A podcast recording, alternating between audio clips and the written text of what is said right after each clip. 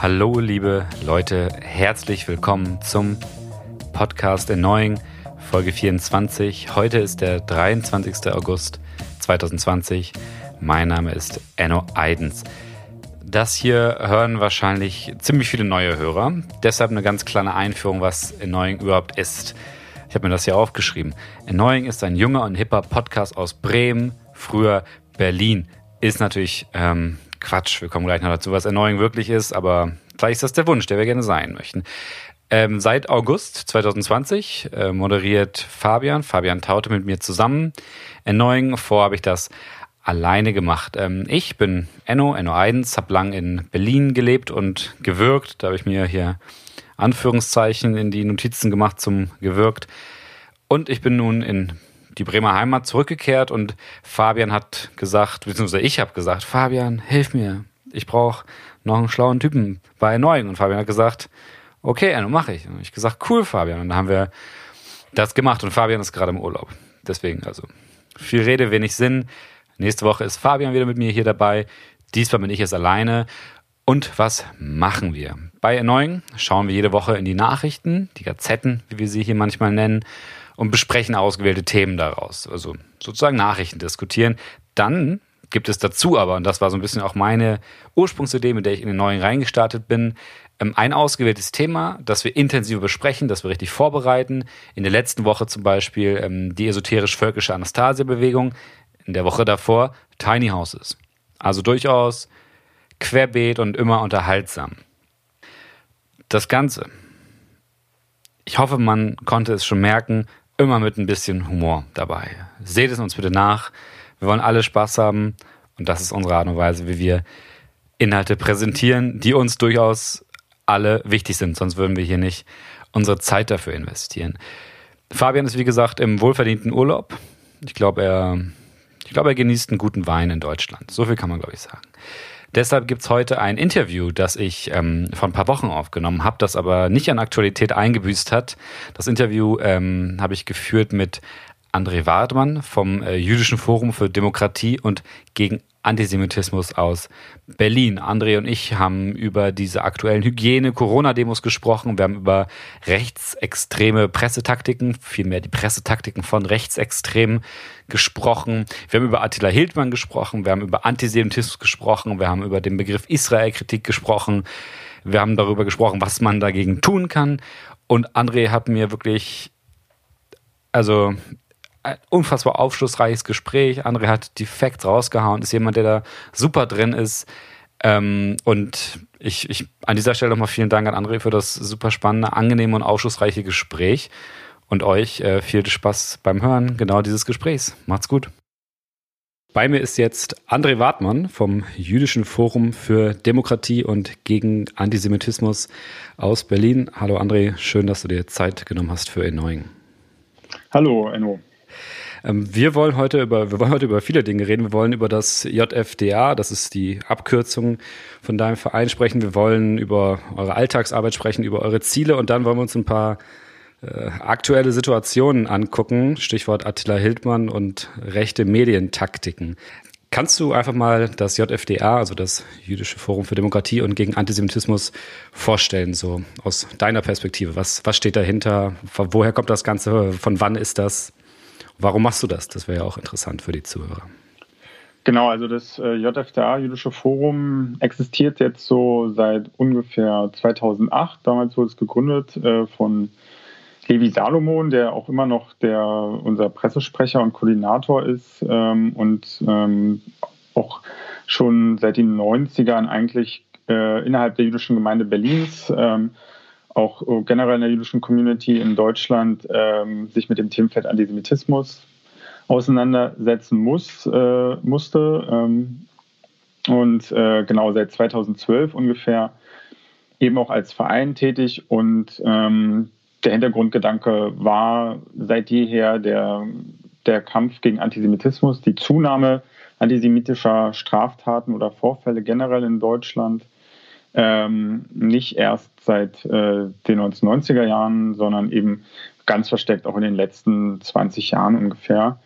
Ähm, das verschiedene Gründe hatte, aber es fehlte auch bis zu dem Zeitpunkt so eine eigene ja, jüdische Institution, die sich damit bekämpft, ähm, also auch so aus so einer äh, Resignation heraus, dass Juden sich wohl dann wieder selber darum kümmern müssen, gegen Antisemitismus aktiv zu werden. Also es gibt natürlich und gab damals auch Initiativen, ähm, NGOs, die sich äh, gegen Antisemitismus eingesetzt haben, aber es war immer so am Rande der Fokus. Also man hat es, man hat immer quasi davon geredet, dass man Kampf gegen Antisemitismus immer sehr wichtig ist, aber folgerichtig ist selten was passiert oder nicht zur Befriedigung aller. Und ähm, das war auch einer der Beweggründe, das JFDA zu gründen. Und äh, die Aufgabe ist dabei nicht nur, also eine unserer Aufgaben besteht da darin, eben antisemitische Vorfälle zu dokumentieren, zu beobachten, also sprich extrem rechte Aufmärsche zu beobachten, Veranstaltungen zu besuchen, wo man davon ausgeht, dass dort antisemitisch äh, agiert wird. Ähm, aber das ist so ein Teil unserer Aufgabe und der andere Teil ist so die Bildungsarbeit, die seitdem stetig ausgebaut wurde. Also wir haben verschiedene Vorträge, Workshops bieten wir an, ähm, die sich eben mit Judenfeindschaft, Antisemitismus, aber eben auch mit der extremen Rechten, Vorurteile, Rassismus und äh, dazu müssen sich Juden in Deutschland und Europa oder weltweit auch generell immer beziehen zum Nahostkonflikt, weil man ja Juden, Juden immer sagt, sie sind die Stellvertretenden Israels. Ähm, dass, obwohl man keinen Bezug zum Land hat, außer dem Judentum selbst, trotzdem darauf immer angesprochen wird. Deswegen beschäftigen wir uns auch damit. Ähm, Genau, also generell politische Bildungsarbeit ein wichtiger Standpunkt ist aber natürlich auch Beratung. Also wenn Leute zu uns kommen und was zu Antisemitismus wissen wollen oder selber damit konfrontiert sind, bieten wir dazu Hilfe an. Du hast jetzt gesagt, dass es aus so ein bisschen, also dass das jüdische Forum aus der Not entstanden ist, dass es keine organisierte Gruppe gab, die sich in Deutschland wirklich konzertiert gegen Antisemitismus eingesetzt hat. Ihr wurdet ja 2000 2008 gegründet. Willst du damit dann auch sagen, dass es vor 2008 keinen vernünftigen Aktivismus in Deutschland gegen Antisemitismus gab? Nein, das will ich dazu nicht sagen. Es gab Initiativen, ähm, vor allen Dingen Vereine, Institutionen, äh, die sich damit auseinandergesetzt haben, aber immer auf dem, aus einem kleinen Level. Es gab jetzt zum Beispiel kein gezieltes ähm, Monitoring, äh, was sich explizit äh, mit Antisemitismus auseinandergesetzt hat. Klar, es gibt ähm, Organisationen, die schon sehr lange extrem rechte Aufmärsche beobachten, Neonazis äh, auf die Finger gucken und das immer wieder thematisieren. Aber so das Themenfeld Antisemitismus, das hat immer mitgeschwungen. Wenn jemand äh, antisemitische Aussagen getätigt hat, wurde es natürlich skandalisiert und ähm, aufgenommen. Aber so, das war so eine Randerscheinung von vielen. Und ähm, die, ähm, die Intention war damals bei der Gründung zu sagen, ja, aber wir müssen Antisemitismus mehr im Blick nehmen, gerade auf Hinblick unserer Geschichte, aus Hinblick der deutschen Geschichte, müssen wir dieses Problem Antisemitismus, was ja äh, sehr gravierend ist und bis äh, mörderisch war, wie wir alle wissen, ähm, das muss aktiv bekämpft werden. Es darf nicht nur sagen, okay, das ist ein Problem, sondern das muss auch wirklich eine Lösung her. Und das war vor der Gründungszeit, wurde es halt vermisst, vor allem in den jüdischen Gemeinden, dass es da so, äh, so eine Organisation gibt, die explizit sich darauf beruft ähm, und speziell darauf guckt äh, und sich damit widmet. Damit wurde nicht die Arbeit der anderen Organisationen quasi diskreditiert oder gesagt die machen das nicht richtig, aber die haben sich mit ganz vielen Themenfeldern beschäftigt. Also wir beschäftigen uns ja auch mit Homophobie, äh, Rassismus, aber das ist nicht unser Schwerpunkt oder dafür sind wir nicht so die Spezialistinnen. Wir sind Spezialistinnen für Antisemitismus und ähm, kooperieren natürlich auch mit anderen Organisation. Und seit der Zeit sind auch weitere ähm, Organisationen entstanden, die sich explizit mit Antisemitismus beschäftigen. RIAS zum Beispiel, die Recherche- und Informationsstelle gegen Antisemitismus, die auch die Vorfälle sammelt. Aber auch in anderen Bundesländern haben sich dann eben solche Organisationen gegründet, die sich explizit mit Antisemitismus auseinandersetzen. Da ist also das JFDA, kann man schon sagen, so einer der Vorreiter gewesen für diese Arbeit. Und jetzt steht in eurem Namen ja auch für Demokratie drin. Ähm, also ist dann auch so Idee so ein bisschen also gewesen, dass es ein Demokratiedefizit gibt oder war das einfach nur so eine Art Selbstverständnis, was damit ausgedrückt wird? Also wir, ähm, es ist zum einen Selbstverständnis zu sagen, wir sind eine demokratische Organisation, wir wollen, wir kämpfen für die Demokratie, wir wollen, dass demokratische Standards ähm, durchgesetzt werden. Also ähm, auch für ein demokratisches Selbstverständnis mehr geworben wird. Also wir wollen auch empowern mit unserer äh, Bildungsarbeit eben oder durch die Beratungsarbeit Leute damit nicht allein zu lassen. Und es ist natürlich auch als Gegenpol zu diesen extrem rechten antisemitischen Aussagen, die halt fern der Demokratie sind, auch wenn sie äh, selbst behaupten würden, dass sie für Demokratie einstehen würden, wollen wir auch sagen, das ist nicht die Demokratie. Die Demokratie ist halt ähm, für alle Menschen da und ähm, auch für Jüdinnen und Juden. Und äh, was ihr da macht, ist nicht demokratisch, wenn er gegen, gegen vermeintliche Mächte hetzt, gegen, wo er Juden dahinter fordert. Also das da sind wir ja schon genau beim, beim Gegenstand sozusagen. Was ist denn Antisemitismus in Deutschland? Welche, welche Spielform sozusagen äh, gibt es davon, auch wenn das Wort natürlich völlig herabspielt, was da wirklich hintersteckt meistens? Genau, also da kann man ja ganz früh in der Geschichte der Bundesrepublik oder der Nachkriegszeit anfangen. Also vor 1945 weiß eigentlich so gut wie jeder, was Antisemitismus bedeutet. Der Gipfel des Holocaust, der Shoah mit sechs Millionen ermordeten Juden und Juden und der direkten Aussprache, dass Juden im Nationalsozialismus direkt äh, als Volksschädigende, als Parasiten angesehen wurden, die zu vernichten galten. Das war nach 1945 nicht mehr so möglich, Juden direkt als Juden anzugreifen, sondern es musste einen Umweg gehen. Also da, wir sprechen heute vom sekundären Antisemitismus, der halt Juden nicht mehr als Juden angreift, sondern speziell mit der Staatsgründung Israels und spätestens ab dem Sechstagekrieg, wo Israel sich eben selbstbewusst verteidigt hat gegen seine Feinde, eben über einen Antizionismus, über eben die sogenannte Israel-Kritik ausspricht. Also häufig äh, werden Juden und Juden, ich hatte das schon vorhin erwähnt, eben für die Politik Israels verantwortlich gemacht, die äh, angeblichen Menschenrechtsverbrechen, die dort im Nahen Osten im Namen der Juden äh, äh quasi durchgeführt werden. Es wird auch ganz viel verglichen. Also Israel wird dann häufig äh, verglichen mit so dem Nationalsozialismus. Da werden Ghettos und Konzentrationslager im Nahen Osten gebaut, in Gaza ein riesiges Freiluftkonzentrationslager. Und man wirft den Juden heute immer das vor, was sie den Deutschen vorgeworfen haben, was die Juden im Nationalsozialismus erleben mussten, führen die Juden heute im Nahen Osten durch. Also sekundärer Antisemitismus, Antizionismus erleben wir sehr häufig äh, hier, also direkt den Holocaust zu verharmlosen oder eben Juden Generation zu benennen, ist ja an sich ähm, strafbar in Deutschland, äh, Holocaust-Relativierung. Das machen nur die ganz wenigsten Nazis. Ähm, und die meisten versuchen halt diesen Umweg äh, zu gehen und über Israel quasi zu richten, richten zu wollen und ähm, damit quasi indirekt äh, Juden eigentlich auch meinen oder eben über, ähm, wenn wir gerade in der jetzigen Zeit gucken, bei Verschwörungsmythen, aber auch davor immer wieder gesprochen wird von irgendwelchen Mächten, die an der Ostküste walten. Synonym Ostküste USA meint halt immer Finanzjudentum, auch äh, ja, also man wird dann oft von äh, Rothschild gesprochen, also einer jüdischen Bankiersfamilie, die aus Frankfurt am Main stammte und angeblich ganz viele, hinter ganz vielen Organisationen Fäden zieht. Bis heute, ähm, bis äh, George Soros, ein jüdisch-ungarischer Geschäftsmann, der für ganz viel verantwortlich gemacht wird, äh, bis hin zur, ähm, zu den ähm, Fluchtbewegungen seit 2015, dass sein Plan dahinter steckt, dass Europa oder Deutschland quasi ähm, den großen Volksaustausch durchführen zu wollen durch eben sogenannte Masseneinwanderung. Und dafür sind dann auch Juden verantwortlich?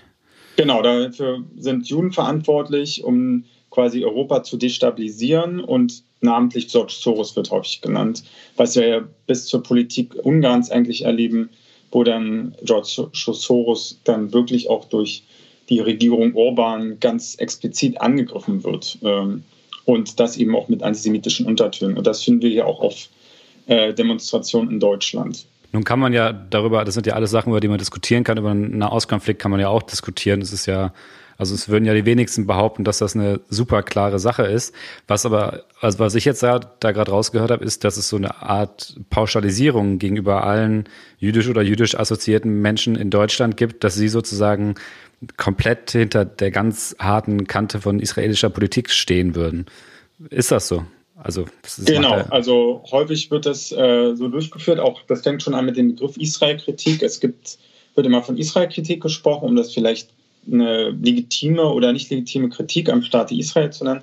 Aber es gibt zum Beispiel keinen Begriff der Russland-Kritik oder der USA-Kritik. Das wird nicht so genannt. Es gibt einen eigenen Begriff, um Israel quasi zu kritisieren, aber das meint schon diese einen diese einbaren äh, Diskussion darüber. Es wird halt, also es ähm, wird sehr häufig mit Doppelstandards gefahren, wenn es darum geht, äh, Israel zu kritisieren und dabei auch immer Juden und Juden anzusprechen. Also sehr häufig ähm, erleben wir das hier unter Juden und Juden, die halt am wenigsten Bezüge eigentlich haben. Natürlich gibt es auch in Deutschland Juden und Juden, die aus Israel kommen, dort auch gelebt haben.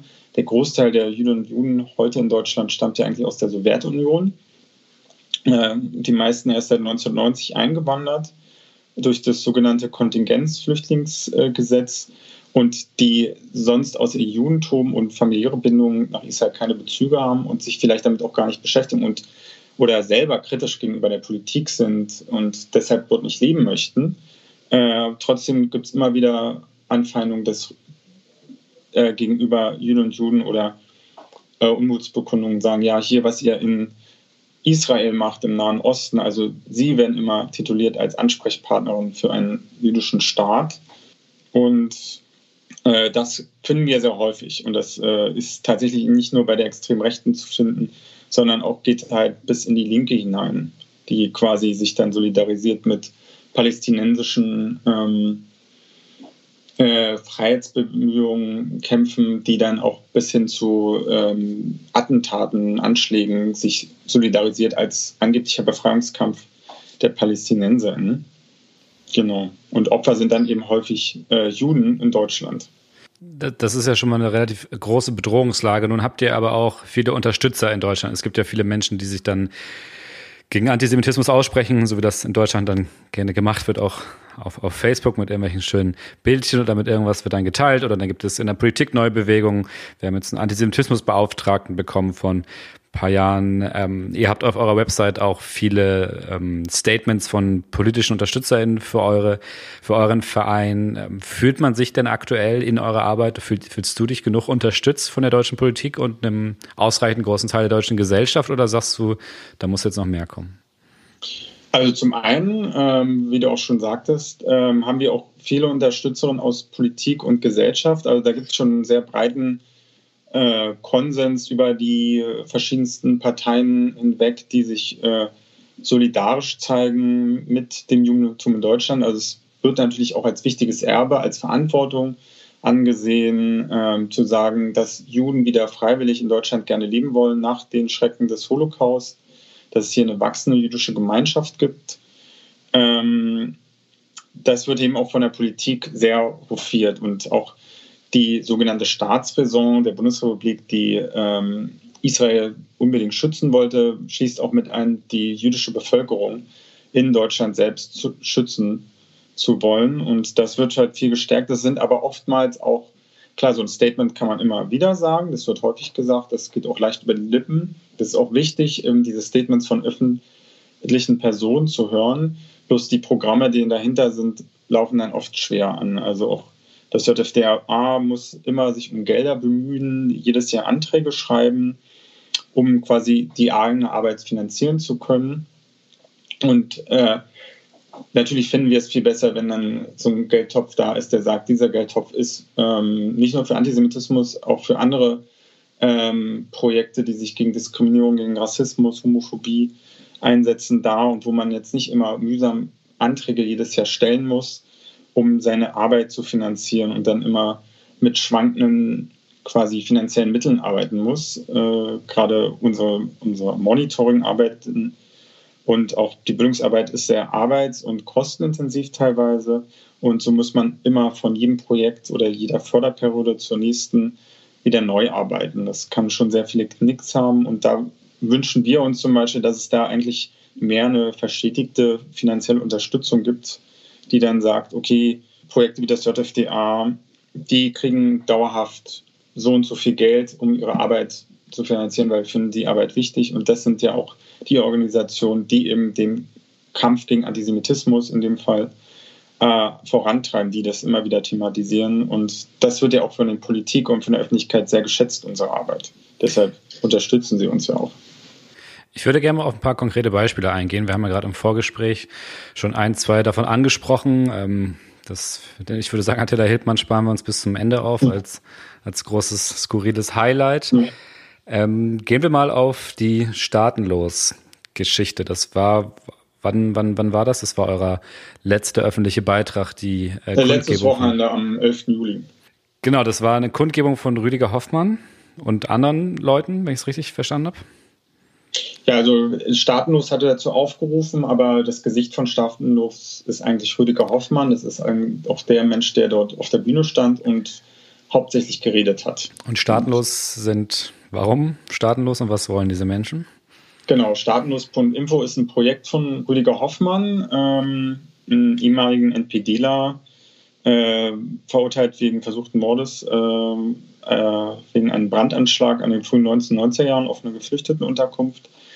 Und der ähm, in seinen kruden Thesen, die er in den vergangenen zehn Jahren vor allen Dingen aufgestellt hat, besagt, dass ähm, Deutschland nie entnazifiziert wurde, die Bundesrepublik die Nachfolge des Nationalsozialismus, sprich des Dritten Reichs, angetreten hat und die Gesetze nicht gültig seien, was typisch ist auch für Reichsbürger. Also wir rechnen ja Rüdiger Hoffmann auch zum Reichsbürgerspektrum hinzu, ähm, der eben behauptet, die Entnazifizierung hat nicht stattgefunden, die muss durchgesetzt werden. Institutionen, die jetzt handeln im Sinne der Bundesrepublik, sind nicht befugt äh, und es muss quasi wieder die alte Reichsregierung installiert werden von vor 33. Das also ist, ist eigentlich die es geht um die Entnazifizierung, das habe ich bei den Reichsbürgern noch gar nicht rausgehört, weil also er hat ja recht genau, in dem Punkt. Ist, äh, er ist nur so ein spezieller Fall. Er sagt ja auch von sich selber, er ist Antifaschist.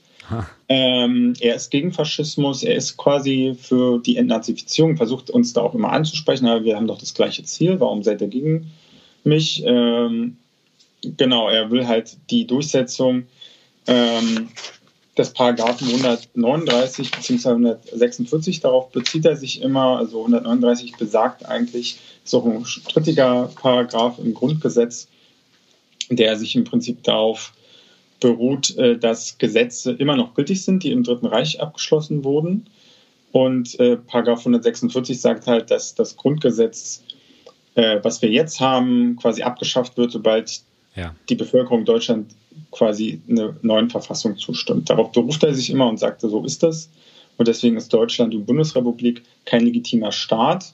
Und deshalb demzufolge ist er staatenlos und alle Menschen in Deutschland sind staatenlos. Ja, Darauf kommt, kommt der Name dann her. Okay. Also er hat, er hat in einer Sache recht, wir sind der Rechtsnachfolger vom Dritten Reich. Das, das können ja, wir genau, nicht das, abstreiten. Äh, streiten wir auch nicht ab, aber er sagt halt, dass äh, die Bundesrepublik eben nicht existent ist. Und ähm, da geht es auch nochmal, es gibt keinen Friedensvertrag, auch eine beliebte Geschichte bei diesen Verschwörungsmythen. Es gibt angeblich keinen Friedensvertrag mit den Alliierten, ähm, was ja eigentlich äh, quasi faktisch mit dem 2 plus 4 Vertrag erledigt war. Aber genau, der wird eben auch nicht anerkannt und ähm, und hat dieser Hoffmann dann auch so eine Sonderrolle in der Reichsbürgerbewegung mit seinen Entnazifizierungsansätzen? Genau, also in anderen Reichsbürgerspektren ist sowas nicht zu beobachten. Die sind ja sehr, ich sag mal, heterogen. Ähm, und ähm, die meisten sind schon extrem recht neonazistisch einzuschätzen, haben in den letzten Jahren sehr viel Aufmerksamkeit äh, erlebt, eben durch ähm, ihre Gewaltbereitschaft und das Horten von Schusswaffen vor allen Dingen und äh, eben ihre rigorose Ablehnung der Bundesrepublik und all ihrer Gesetze. Und ähm, da gab es ja sehr viele spektakuläre Fälle in den letzten Jahren. Und Julia Hoffmann ist vielleicht so ein spezieller Fall, weil er sehr häufig, vor allem in Berlin, kommt ja aus Mecklenburg-Vorpommern und lebt dort auch noch, äh, kommt halt dafür aber regelmäßig nach Berlin und positioniert sich da eben vor dem Reichstagsgebäude, um quasi seine Thesen dort zu verbreiten und macht das oftmals eben auch auf eine sehr sukzessive Art, äh, su suggestive Art, sagt halt immer, stellt so rhetorische Fragen, um sich natürlich dieser Strafbarkeit auch zu entziehen, äh, wo er dann mal sagt, die Frage könnte man mal stellen und bezeichnet mhm. sich ja selber in seinem äh, YouTube-Kanal auch als Comedian. Also versucht er damit das so ein bisschen zu umgehen, diese strafbare, diese Strafbarkeit so als sich auch zu beziehen auf die Recht, äh, äh, auf die Kunstfreiheit. Ähm, um solche Äußerungen im Prinzip tätigen zu können. Und ihr geht dann auf solche Veranstaltungen wirklich regelmäßig. Auf eurem Facebook-Seite haut ihr ja dann alle zwei Wochen mindestens ein, also gefühlt jetzt gerade in letzter Zeit ist sehr viel los bei euch, ein Video raus und dokumentiert das und, und filmt das ab. Und ihr zeigt es vor allem öffentlich, wenn ihr bei der Arbeit dann Probleme kriegt. Ähm, ich habe jetzt, also ist natürlich nur den Eindruck, den ich über eure Website bekommen, aber das sieht so aus, als würdet ihr regelmäßig Probleme kriegen, auf dieser, auf diesen Konferenzen eure Arbeit zu machen. Dann erstmal zwei Fragen dazu. Also ähm, ist das wirklich so? Also kriegt ihr regelmäßig Probleme und seht ihr euch, obwohl ihr ein Verein seid mit einer klaren Interessensbekundung als Pressevertreter? Also wie interpretiert diese Rolle Presse mit einer klaren Interessensansicht dahinter? Also äh, zur ersten Frage, ähm, die Bedrohungen haben über die Jahre sehr zugenommen. Das merken nicht nur wir, das merken so allgemein Pressevertreter in Journalistinnen, dass, dass quasi die, die Stimmung immer rauer wird, immer mehr Gewaltbereitschaft gegenüber allen Menschen auftritt, die halt mit einer Kamera auftreten. Ähm, also der spektakulärste Fall war dieser Übergriff auf dieses ZDF-Team vor ein paar Wochen, ähm, Anfang Mai in Berlin aber diese Stimmung ist halt immer auf diese Ablehnung. Dieser Begriff der Lügenpresse, der ja vor allem durch diese Pegida-Demonstration in Dresden aufgekommen ist, äh, wird immer mehr zugenommen. Also auch die Arbeit vor zehn Jahren war auch bei Neonazi-Demonstrationen deutlich angenehmer. Man war irgendwie immer der Feind gewesen, aber es gab irgendwie noch eine einfache Arbeitszeit. Aber diese, die Hemmschwelle zur Gewalt hat mit auch dem der Hemmschwelle des Sagbaren sich immer weiter verschoben. Es kommt jetzt so regelmäßig zu Angriffen. Ähm, die wenigsten sind jetzt im Prinzip äh, schwere Folgen, also mit Krankenhausaufenthalten, aber dass Equipment zerstört wird oder eben nur in die Kamera gegriffen wird, Leute bedrängt werden, wie wir eben sehr häufig in letzter Zeit. Ähm, das äh, kommt immer wieder vor und ist eigentlich jetzt schon äh, Normalität auf solchen Veranstaltungen, als dass es die Ausnahme ist. Und dann gibt es ja die Polizei, die, aber die, wir haben ja die zweite Frage noch offen, die eure, eure Interpretation von Presse. Was?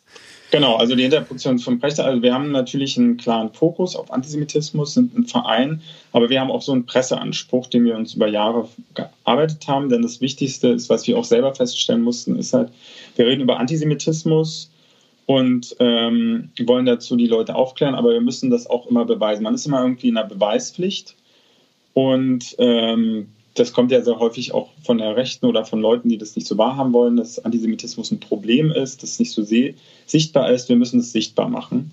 Äh, wir müssen halt die Beweise selber liefern durch Videoaufnahmen, durch Fotoaufnahmen, durch eben klassische Pressearbeit. Und ähm, klar, es berichten ganz viele Zeitungen jetzt in der Corona-Zeit auch von den Sachen, aber es geht, irgendwann ist das Thema dann durch. Also wenn wir uns die Sachen zu Halle zum Beispiel anschauen, ähm, mit einer der schlimmsten antisemitischen Anschläge äh, in den letzten Jahrzehnten, der zum Glück gescheitert ist. Also sind trotzdem zwei Menschen natürlich gestorben, aber ähm, der Täter ist nicht in die Synagoge eingedrungen.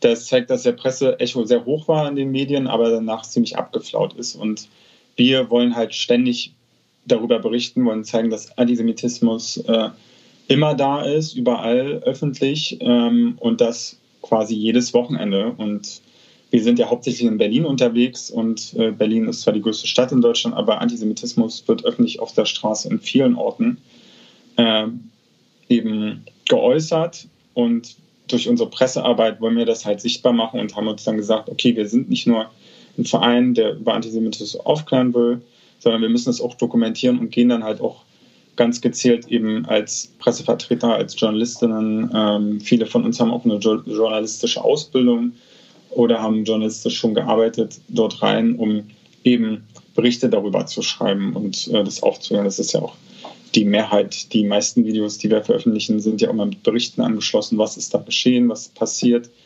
ähm, um das eben auch zugänglich zu machen. Und andere ähm, Pressevertreterinnen, äh, Medien kommen dann auf uns zu. Wir arbeiten eng zusammen mit anderen Medien, ähm, die dann unser Material nutzen, weil sie selber nicht vor Ort sein können oder weil sie uns als Spezialistin sehen, die, äh, wo sie wissen, okay, wenn es was zu Antisemitismus gibt, dann geht man zum JFDA, weil wenn es in Berlin war, waren die garantiert dabei und haben Material dazu. Und dann werdet ihr bedrängt, belästigt und teilweise sogar bedroht auf diesen Veranstaltungen. Wir haben jetzt das letzte Beispiel gehabt von Rüdiger Hoffmann. Ich habe mir das Video gerade nochmal angesehen, da kam es dann, da hat dann so ein Anwalt äh, euch aufgefordert, nicht zu filmen musste die Polizei für euch eintreten, um dass ihr doch filmen dürft. Sind das so die, die Standardsachen, die euch dann versucht werden, in den Weg zu legen? Darf man da überhaupt filmen? Wie ist die Rechtslage? Wie ist so eine Situation zu bewerten im Nachhinein?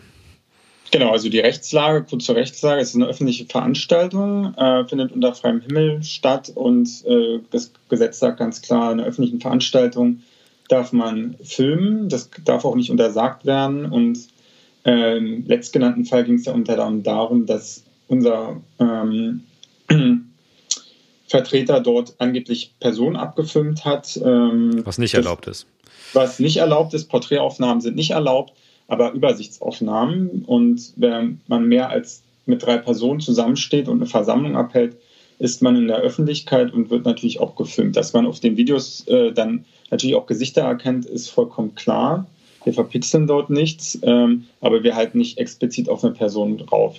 Abgesehen jetzt von diesem Anwalt, Wolfram Narrat ist kein Unbekannter, ist, man könnte sagen, eine Person des öffentlichen Lebens, zumindest was die Neonazi-Szene betrifft. Ähm, er ist ja seit Jahrzehnten eigentlich in der äh, Neonazi-Szene aktiv, in zwei verbotenen Organisationen aktiv gewesen und war als äh, Rechtsanwalt ähm, für verschiedene gewaltbereite Neonazis in Erscheinung getreten, irgendwie zuletzt für Ralf Wohleben, den NSU-Unterstützer. Und ähm, genau, so ist die Rechtslage. Ähm, wir üben das Recht äh, quasi eines jeden Pressevertreters, eines jeden Menschen auf. Also im letzten Video sagte auch der eine Polizist äh, dort, dass hier jeder filmen kann, jeder kann sein Handy dort rausnehmen und filmen. Das wird ja auch nicht untersagt. Es geht ja dann immer nur um die Frage, wie veröffentlicht man dann solche Aufnahmen? Wenn wir jetzt quasi nur Porträtaufnahmen veröffentlicht werden, das hätte das dürfen wir natürlich nicht, aber wir haben die Rede von Rüdiger Hoffmann quasi dokumentiert und die Teilnehmenden, um quasi darüber zu berichten. Und dann sind diese Teilnehmenden auch da und filmen euch auch. Wie fühlt sich das an? Genau, das ist natürlich auch Teil dieser Bedrohungslage, ähm, dass man ganz gezielt auch die Kamera ins Gesicht bekommt und da auch, dass wir auch in den nicht nur im letzten Video gesehen haben, sondern auch den Videos davor, ganz gezielt auch von den Akteuren gefragt haben, wir wollen den Namen haben, wir wollen wissen, wer das ist. Ähm, genau, das fühlt sich natürlich schwierig an, auch gerade wenn man so als Journalist unterwegs ist, dass ähm, man sich in einer gewissen Anonymität bewegt. Man ist quasi, die meisten Journalisten sind meistens im Auftrag für Medien, äh, Zeitungen, ähm, Fernsehredaktionen und so weiter unterwegs und ähm, treten dann mit dem eigenen Namen selten in Erscheinung, aber wenn man, sobald man den Namen hat, auch eine ganz gezielte Strategie, die von Anti Antifa ähm, äh, aus den frühen 90er Jahren übernommen wurde, Namen, Adressen zu sammeln, um dann Menschen ganz gezielt zu bedrohen, äh, die auf dem Nachhauseweg aufzulauern oder eben sie in ihrem Zuhause zu bedrohen. Da gibt es verschiedenste Fälle in den letzten Jahren, die eben dazu führen, dass Menschen Angst um ihr Leben und ihre Familie haben. Und das ist ja auch Strategie Wozu brauche ich den Namen von einem Pressevertreter, der sagt, er ist vom JFDA? Dann weiß man, okay, JFDA ist halt Ansprechpartner, wir haben einen Kontakt. Da können sich die Leute gerne beschweren, aber warum braucht man den Namen des, eines Vertreters des JFDAs? Ähm, was bezweckt man damit ganz konkret? Ein ähnliches Problem, aber nochmal ein bisschen anders äh, ja, durchgesetzt oder umgesetzt, war dann ja bei dieser Attila Hildmann-Demo am 27. Juni ähm, bei der Messe Berlin. Wir, wir kommen nachher auf Ati zu sprechen, aber erstmal auf Stefan Bauer, der da vor Ort war und der, wie ich finde, eine sehr interessante Herangehensweise an dieses Thema hat. Stefan Bauer ist von der AfD Rosenheim, ich glaube gerade Schatzmeister und hat, ähm, hat da euren Vertreter vor Ort, der vor Ort gefilmt hat, bedrängt und die ganze Zeit um ein Interview gebeten. Was war das für eine Situation? Ja, das war für meinen Kollegen sehr bedrohlich. Also er war ja da wie es sonst immer ist, um Attila Hildmanns Kundgebung zu füllen und tauchte plötzlich er auf, der sich eben auch als Journalist ausgibt. Journalist zu sein kann halt jeder. Es gibt halt, ist halt kein geschützter Beruf. Ähm, und der ja auch als Medienvertreter auch in der Nachrecherche herausgefunden äh, vor allen Dingen in Bayern. Also du hast es schon gesagt, er kommt aus Rosenheim und hat dort schon sehr früh, vor einigen Jahren, sich angefangen hat, in so verschwörungsideologische äh, Kreise zu bewegen. Früher was zu den Bilderbergern gemacht, also dieser ähm, nicht öffentlichen Konferenz äh, von Politik und Wirtschaft, äh, das quasi zu hinterfragen und hat auch schon vor einigen Jahren für Alex Jones, der ist ein US-amerikanischer Medienmacher, der Infowars.com.org äh, betreibt äh, und der auch schon seit Jahren mit verschwörungsideologischen, antisemitischen, rassistischen Videobeiträgen, Nachrichtenbeiträgen versucht in den USA zu polarisieren und viel Wahlkampf für Trump gemacht hat. Dort damit schmückt sich auch Stefan Bauer, dass er quasi für Alex Jones was gemacht hat und ist dann irgendwann eben mit auch Beginn der Corona-Maßnahmen ähm, auch in Berlin vermehrt aufgetaucht äh, und sich immer ganz ja, in den Vordergrund drängt, äh, Berichte macht, die sehr reißerisch sind, äh, die quasi Verbindungen herziehen. Und seine Strategie ist ganz klar, das haben wir auch beobachtet, andere Medienvertreter zu bedrängen, ähm, sie auch nach den Namen zu fragen, was sie hier machen. Also Benne, du hast das Video auch gesehen, ne? er beruft sich darauf, dass er angeblich keinen Mindestabstand einhalten muss, weil als Journalist darf er das nicht. Also ich habe keine Regel gelesen, dass äh, PressevertreterInnen davon ausgenommen wären. Selbst PolitikerInnen müssen sich daran halten.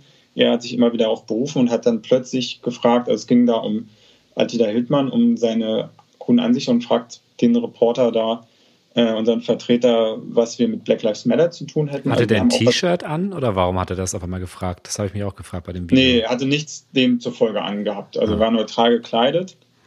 Ähm, ich vermute, das hat den Hintergrund gehabt, dass wir zum 6. Juni zur ersten Großdemonstration von Black Lives Matter nach dem äh, Mord an George Floyd in den USA ähm, quasi einen Bericht darüber geschrieben haben, äh, quasi äh, auch die Verbindung äh, zwischen Afroamerikanern und Jüdinnen. Äh, und das war vielleicht sein Aufhänger gewesen. Er hat uns auch versucht, eben in diese linksradikale Ecke zu stellen. Und das wird ja auch häufig versucht, dass wir eben, weil wir kritisch über Antisemitismus und die extreme Rechten berichten, dass wir eigentlich nur ein Handlanger der Antifa seien. Und die Antifa ist ja sowieso von Merkel bezahlt und wir dann quasi in diesem Spektrum mit reindrücken und er eben versucht mit ganz aggressiven Fragen das äh, uns auch einzuschüchtern. Ne? Also du kennst es selbst, Journalisten sind ausgewogen, stellen Fragen, wenn jemand sagt, möchte nicht interviewt werden, dann interviewt man den Menschen nicht, aber Stefan Bauers Strategie ist wirklich auf ständig Fragen einzugehen und das hört man ja auch immer wieder auf, wenn eben auch von der Polizei in dem Video gesagt wird, nee, er möchte nicht mit ihnen reden, dann sagt man, hey, ich stelle auch nur Fragen ich will fragen, ich bin Journalist, das betont er immer wieder. Und äh, wir haben ja auch Aufnahmen von anderen bekommen, die rumstehen. Man sieht richtig, wie so eine, so eine Schar um Stefan Bauer unseren Journalisten dort bedrängt, immer weiter umringt. Äh, dann wird ihm auch auf die Kamera geschlagen von einer Person. Und es war eine extrem bedrohliche Situation. Das Ziel dahinter ist natürlich, uns eben die Arbeit so schwer wie möglich zu machen und eben auch unsere Berichterstattung in dem Punkt auch abzubrechen, was ja dann auch passiert ist, äh, um quasi nicht mehr kritisch darüber zu berichten. Also das ist ja immer das Paradoxe an der Extremrechten, die von freie Meinungsäußerung und äh, man will ja nochmal sagen dürfen, das ist das hier für eine Diktatur. Gleichzeitig unterbinden sie aber die äh, freie Berichterstattung von anderen äh, Journalistinnen, anderen PressevertreterInnen. Genau. Ja, diese Situation stellt man sich jetzt so vor im Kopf, wie wir das gerade erzählt haben. Und ein kleines Detail fehlte jetzt gerade noch. Da waren überall Polizisten. Da waren, also was man sehen kann, mindestens 10, 20 Polizisten vor Ort. Warum hat das nicht funktioniert, dass die euch sozusagen euren, euren Boden da irgendwie gesichert haben, wo ihr dann hättet filmen können? Und gab es äh, im Nachhinein noch ein Gespräch mit der Polizei zu dem Thema?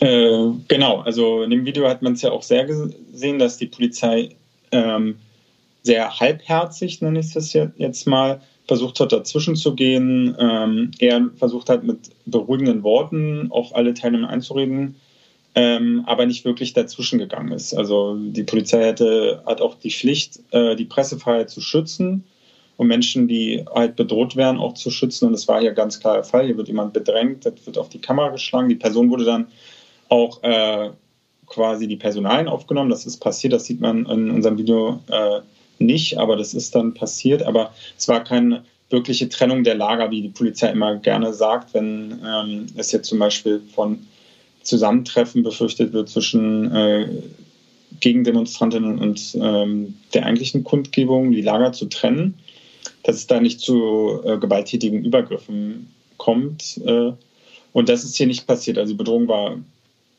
gefährlich. Es kam zu einer äh, tätlichen Übergriff, äh, wenn es auch nur die Kamera getroffen hat.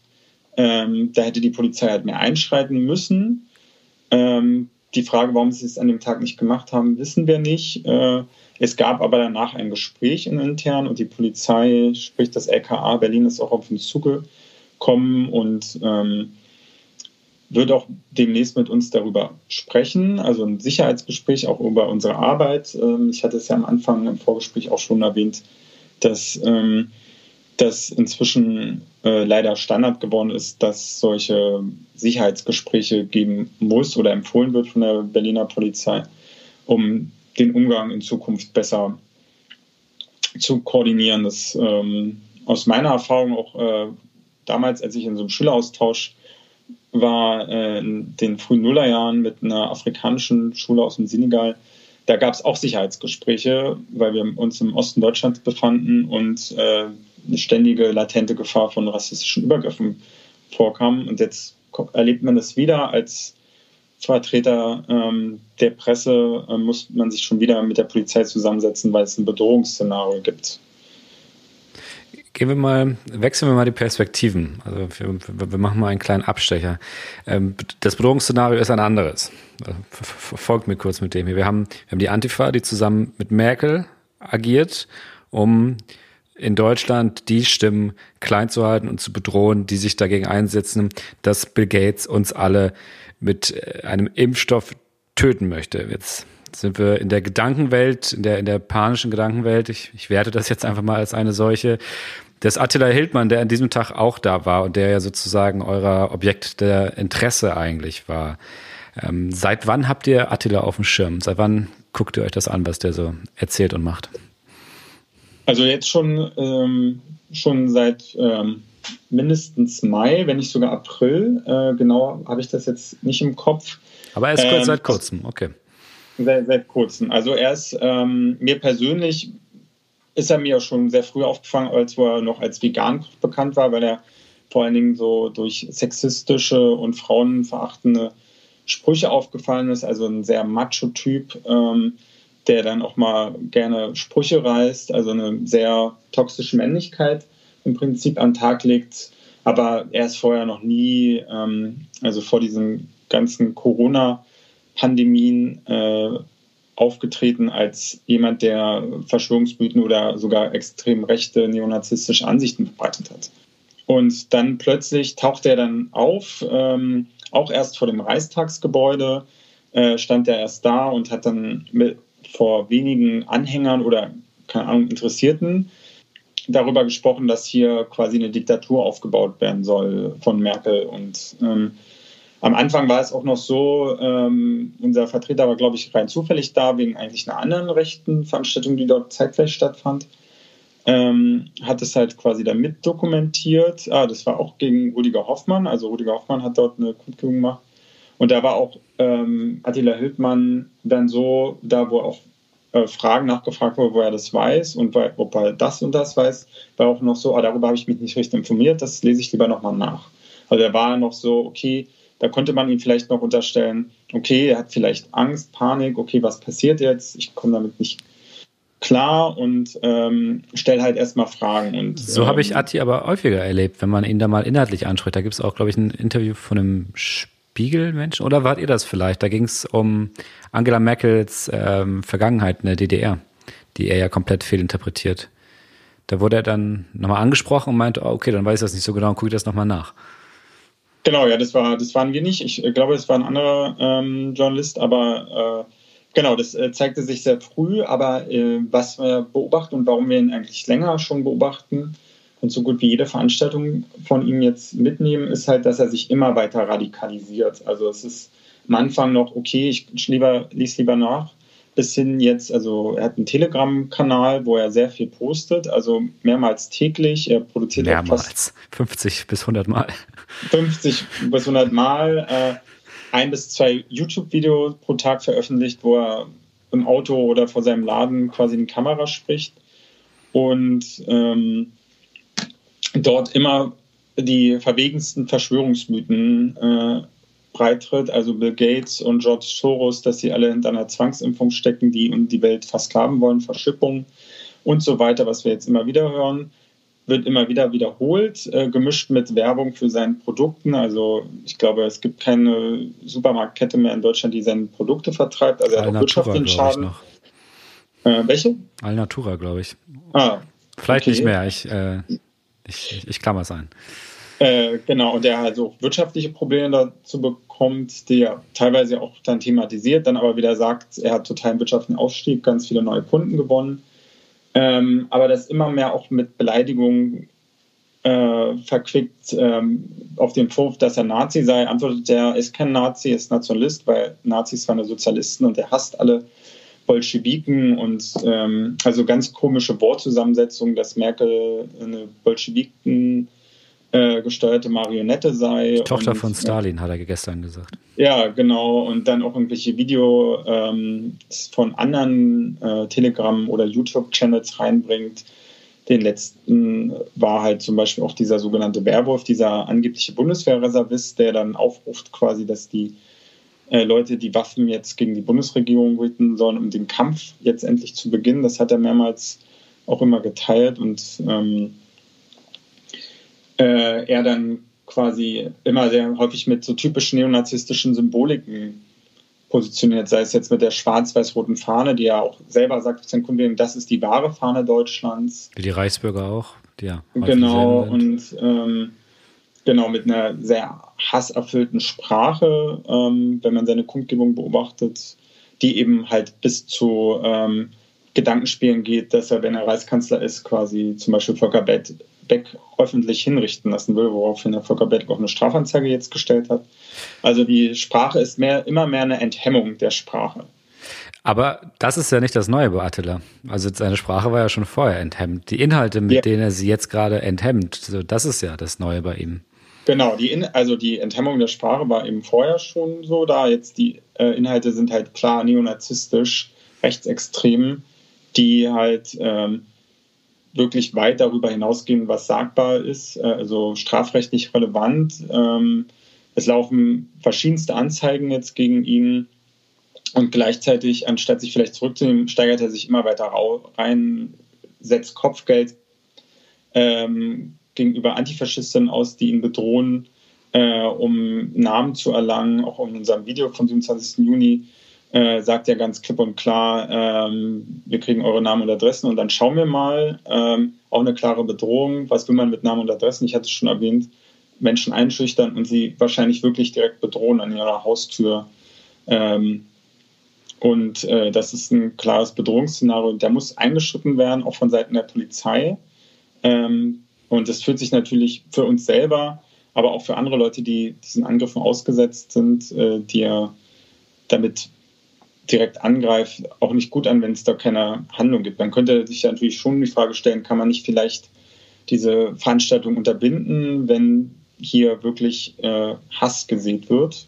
Also ähm, oftmals aus der Vergangenheit, wenn man das kennt von anderen Neonazi-Aufmärschen, die dann der Begründung verboten wurden, okay, von der Demonstration geht eine Gefährdung für die öffentliche Sicherheit aus, könnte man bei Attila Hildmann das zum Beispiel auch als äh, ähm, Einwand bringen. Ist bisher nicht passiert.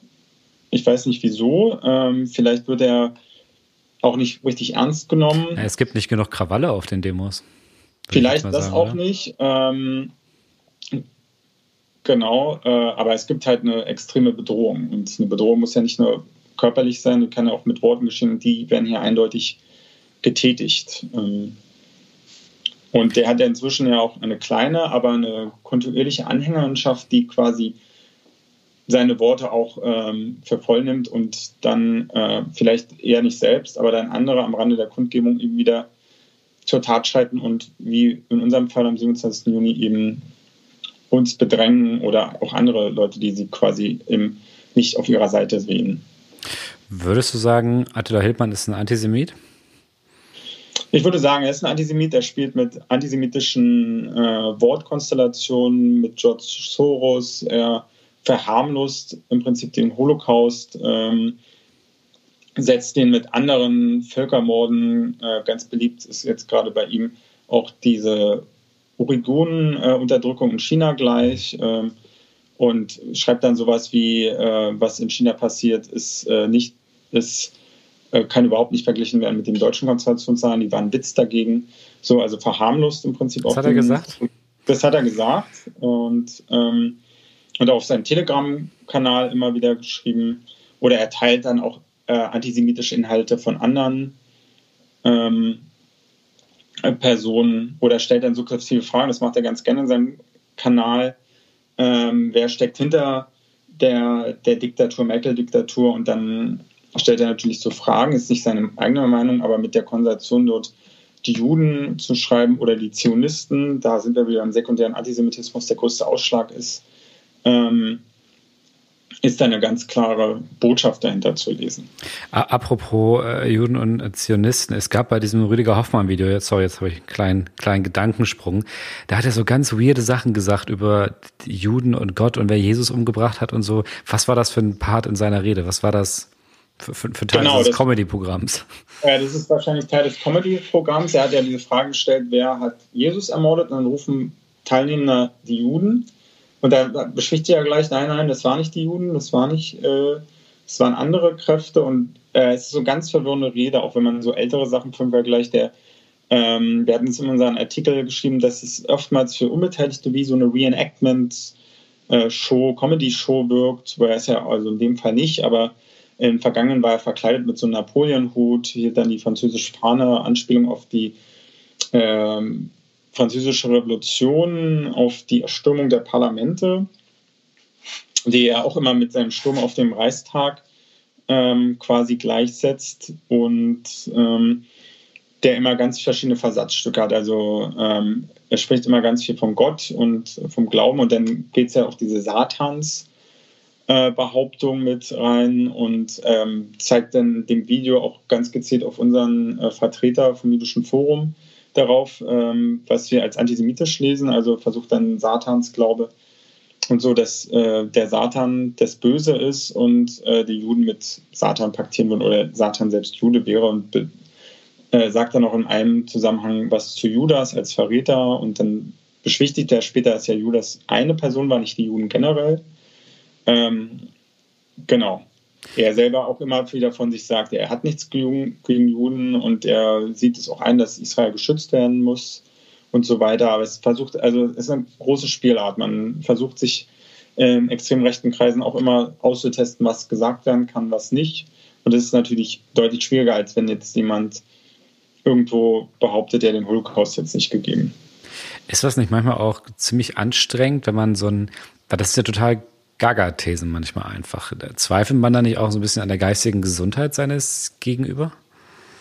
Ja, tatsächlich sind es sehr anstrengende Reden. Ähm, wie du sagst, das äh, ist manchmal sehr gaga und für uns ist es natürlich wichtig, zu was dokumentieren, auszuwerten oh, und auch selber versuchen zu analysieren, welche Ideologie dahinter steckt. Ähm, man kann ja nicht sagen, alles sind Neonazis, alles sind extreme Rechte. Da gibt es ja auch sehr verschiedene Strömungen. Ähm, auch Rüdiger Hoffmann, den wir als Reichsbürger sehen, ist halt nicht vergleichbar mit anderen Reichsbürgern, äh, wie wir es vorhin schon hatten. Ähm, und aber man darf sich jetzt nicht darauf zurückziehen, das zu pathologisieren, zu sagen, ja, die sind geistig nicht mehr auf der Höhe und so. Es mag sein, dass sie sich in eine Gedankenwelt hineingesteigert haben, ähm, welcher Anlass dahinter auch immer gesteckt hat, äh, wissen wir nicht, äh, ist vielleicht auch manchmal irrelevant, aber versuchen sich ihre Welt da, also so viele äh, Wissenschaftler sagen, die sich damit auch beschäftigen, sagen, okay, man baut sich so seine eigene Welt um sich herum auf, so ein eigenes Gedankenwelt, versucht die Welt zu, sich zu erklären.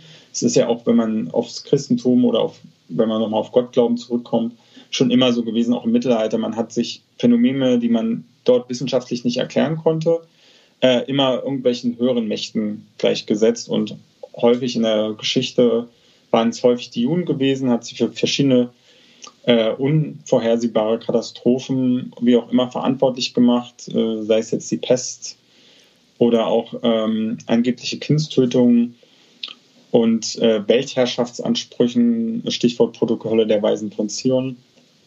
Und man baut sich halt diese Welt auf. Und äh, im Zeitalter vom Internet versucht, tauchen plötzlich angebliche Quellen, angebliche Fakten auf, die man zugespielt bekommen hat äh, und versucht dort sich äh, auf ihre Fakten zu rufen, ähm, wie es so schön hieß, äh, zur Amtseinführung von Donald Trump, alternative Fakten äh, zu schaffen, die quasi ihre, ihren Glauben oder ihre Lebenswelt zu ähm, quasi zu belegen. Das ist halt nicht unbedingt was mit der Geisteshaltung der Menschen zu tun, sondern einfach mit ihrer Ideologie, sprichwörtlich, ähm, die sie sich da zusammenbauen, um ihren Hass auf Juden oder Hass auf alles, was in ihren Augen nicht deutsch ist, zu legitimieren oder eben zu begründen.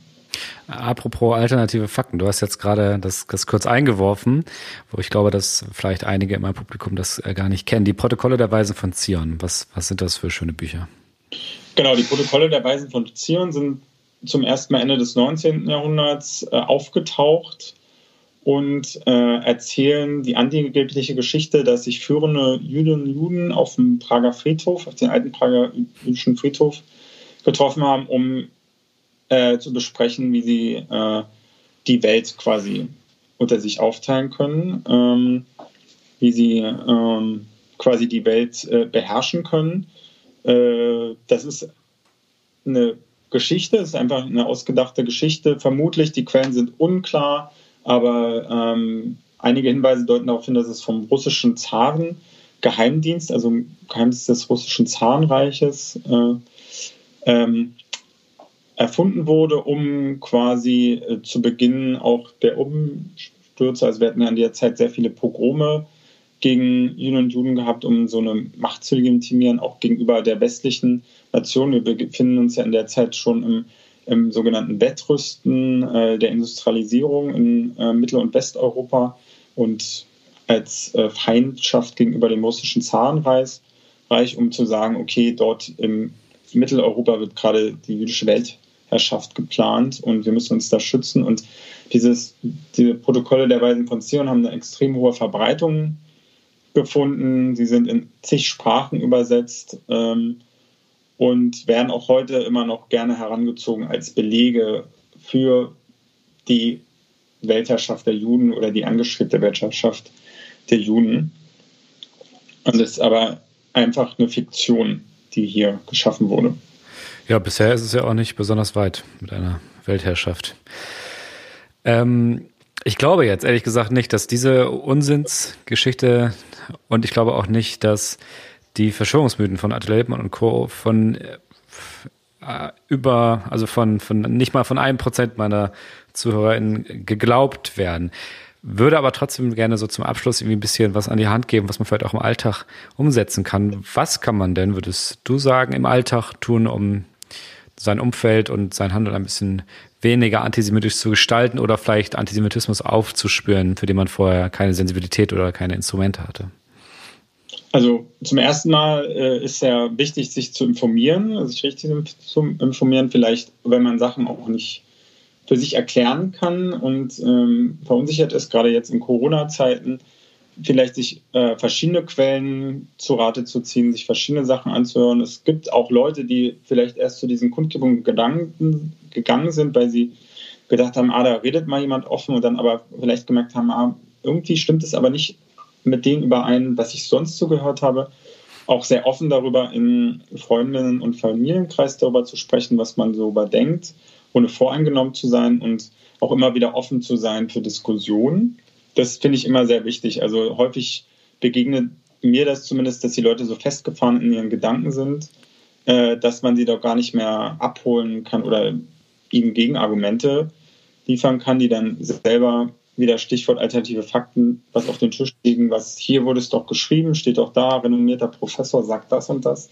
Aber nur weil jemand einen Doktortitel hat, heißt es nicht, dass die Person vor Verschwörungsmythen gefeilt ist oder an die glaubt, ähm, generell sich eben umfassender zu informieren und sich Sachen zu hinterfragen, wie ähm, wir hatten es ja am Anfang, dass wenn man schon mit den einfachsten Fragen die Leute aus der äh, Fassung oder aus äh, ihrem Glauben rausbringen kann, wo man im besten Fall sagt, oder oh, muss ich vielleicht nochmal nachlesen, das stimmt, das klingt für mich nicht schlüssig.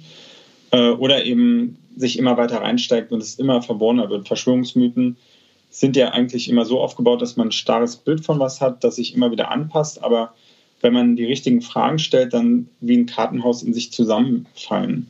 Also wenn ich jetzt als Beispiel den 11. September nehme, wo es dann heißt, eine beliebte antisemitische Verschwörung ist auch, dass keine Juden äh, an dem Tag in den Hochhäusern waren, ähm, weil angeblich die vorher gewarnt wurden. Wenn man die dann damit konfrontiert, ah, wie sollen die denn gewarnt worden sein? Äh, da sieht man auch in den Todesopfern, dass sehr viele ähm, Juden und Juden drunter waren. Dann, äh, das habe ich da gelesen und äh, das war, wurde mir gesagt. Also dann schwimmen die ganz schnell äh, damit, dass vieles durch Hörensagen natürlich weitergereicht wurde und die wenigen Akteure, die, also sei es ein Rüdiger Hoffmann oder auch ein Attila Hildmann, die quasi immer als Quelle dienen, die dann selber ihre Quellen irgendwo her beziehen. Und es ist so ein, wie so ein Netzwerk oder ein Schneeballeffekt. Jeder sagt, was, was ein anderer sagt und dann wird irgendwann stille Post und es ist verwischt. Ähm, und die dann, also auch öfter durch, ähm, vielleicht man auch einfach na naive Fragen den einfach stellen kann, so nach dem Motto, ah, wusste ich gar nicht, woher hast du denn das? Kann ich das irgendwo nachlesen? Und der Mensch dann ganz häufig zu schwimmen anfängt und sagt, ja, da muss ich nochmal nachfragen, äh, das habe ich da und da gelesen und ähm, dann selber irgendein so Potpourri versucht rauszukramen und ich hatte gerade noch erwähnt, dass oftmals dass es so zentrale Akteure da gibt, wenn wir jetzt eben so einen Rüdiger Hoffmann oder einen Atita Hildmann zum Beispiel vergleicht, die ihre die als Sprachrohr dienen, die die Leute quasi aufnehmen, die selber aber aus anderen Quellen oder vermeintlichen Quellen sich ihre, ihr Weltbild so zusammenbauen, also ihre Welt in sich herum errichten und dann versuchen eben die Fakten selbst zu erschaffen, Dokumente auch äh, zu entwerfen oder ähm, genau, also Rüdiger Hoffmann zum Beispiel, der hat halt diese staatenlos.info-Seite und immer wenn man, wenn man ihn damit konfrontiert oder in unserem Bericht dann eben mit seiner Vergangenheit konfrontiert, dann meinten sie, ja, können Sie alles auf staatenlos.info nachlesen, dass das nicht stimmt. Also er beruft sich auf seine eigenen Quellen. Ähm, nur so funktioniert es. Und aus der Wissenschaft kennt man das, äh, dass man sich immer aus verschiedenen Quellen informieren muss, äh, ganz viel lesen muss, äh, wenn man eine Facharbeit oder ein Buch veröffentlicht, eine Doktorarbeit schreibt. Da kann man sich auch nicht immer auf sein eigenes Wort berufen, dann wird einem das in die Ohren geworfen. Aber so funktionieren eben nur Verschwörungsmythen, die halt wie ein Kartenhaus zusammenfallen, wenn man einfach nur die richtigen Fragen stellt. Dann haben wir das Kartenhaus Verschwörungstheorien, aber was machen wir mit alltäglichem Antisemitismus, der gar nicht mit diesen Theorien großartig zusammenhängt? Ja, das ist, äh, da muss man eben ganz viel in die Gesellschaft reinarbeiten. Eben, was wir machen durch Bildungsarbeit, eben ansetzen, vor allem in Schulen, bei jungen Erwachsenen, die noch nicht gefestigt sind in einer Meinung oder ähm, oftmals werden ja solche Antisemitismen durch eben verwandte Elterngenerationen weitergetragen, sei es jetzt zum Beispiel in, eher in der palästinensischen Community ähm, mit Familien, die hier seit Jahrzehnten leben, die aber immer noch das weitertragen, dass Juden ihren Land geraubt hätten und dafür alle Juden verantwortlich machen äh, und dort eben diesen Antisemitismus und auch ähm, Antizionismus dort immer weiter trainieren und jemanden, der auf der Straße eine Kippa trägt, sofort, wie es eben auch in der Vergangenheit geschehen ist, angreift und äh, für was verantwortlich macht, mit dem sie keine Bezüge haben, außer dass vielleicht ihre Großeltern aus der Region nach Deutschland geflohen sind.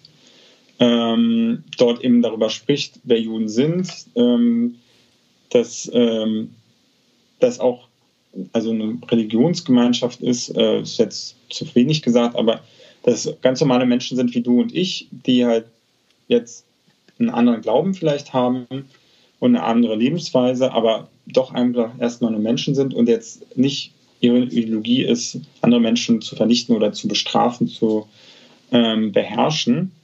Und eben so Antisemitismus hat sich über die Jahrhunderte äh, immer wieder aus den gleichen Mythen herausgespeist. Und das sind zum ersten sind immer hier angebliche äh, Machtbeschreibungen, sie würden die Welt beherrschen, das Geld beherrschen, ähm, würden überproportional irgendwo die Fäden ziehen. Das sind ja auch die typischen, also im Gegensatz zu Rassismus, wo anderes Leben abgewertet wird, was niedriger ist als einer selbst, ist im Antisemitismus, dass Juden immer einer höheren Machtbasis zugeschrieben werden. Also genau umgekehrt, Juden hätten die Macht und das Geld. Und da muss man ganz viel mit Bildung ansetzen. Warum wird Juden sowas nachgesagt? Weil Juden früher nur Berufe in der Finanzwelt ausleben konnten oder Ärztin werden durften, weil Handwerk und einfache Arbeiten ihnen verboten waren. Äh, sie durften aber Zinsen nehmen. Das war im Mittelalter äh, so vorgeschrieben und daraus entwickeln sich dann solche Ideenwelten von äh, der Beherrschung der Finanzwelt. Und äh, genau so kleinste Sachen, also in unserer Bildungsarbeit machen wir häufig so, was wisst ihr eigentlich über Juden? Ähm, und in den meisten Klassen, Schulen, Bildungsträgern, die wir gehen, da gibt es dann kaum oder nur wenige Juden. Äh, und die meisten Leute wissen gar nicht so viel über Juden oder haben ihre Wissen tatsächlich aus Medien oder von Freunden und die sind häufig negativ. Und da kommen wir wieder zurück und viel Wissen ist dann halt über Israel. Das verbindet man automatisch, okay, Juden, das sind doch die, die in Israel wohnen. Und dabei weiß man vielleicht gar nicht, dass um die Ecke eine Synagoge steht. Und ähm, sowas einfach auch zu klären und dann auch ähm, quasi der interreligiöse Austausch, ähm, dass äh, wir eben auch viel mit muslimischen ähm, Schülern zusammenarbeiten, ähm, wo es dann eben auch Austausch mit jüdischen Schülern gibt, äh, um dann eben so zu sehen, ja, die sind halt wie du und ich, die ähm, wollen dir nichts Böses. Ähm, und da muss man halt auch ansetzen. André, vielen Dank, dass du dir Zeit genommen hast. Das war André Wartmann vom Jüdischen Forum für Demokratie und Antisemitismus. Vielen, vielen Dank.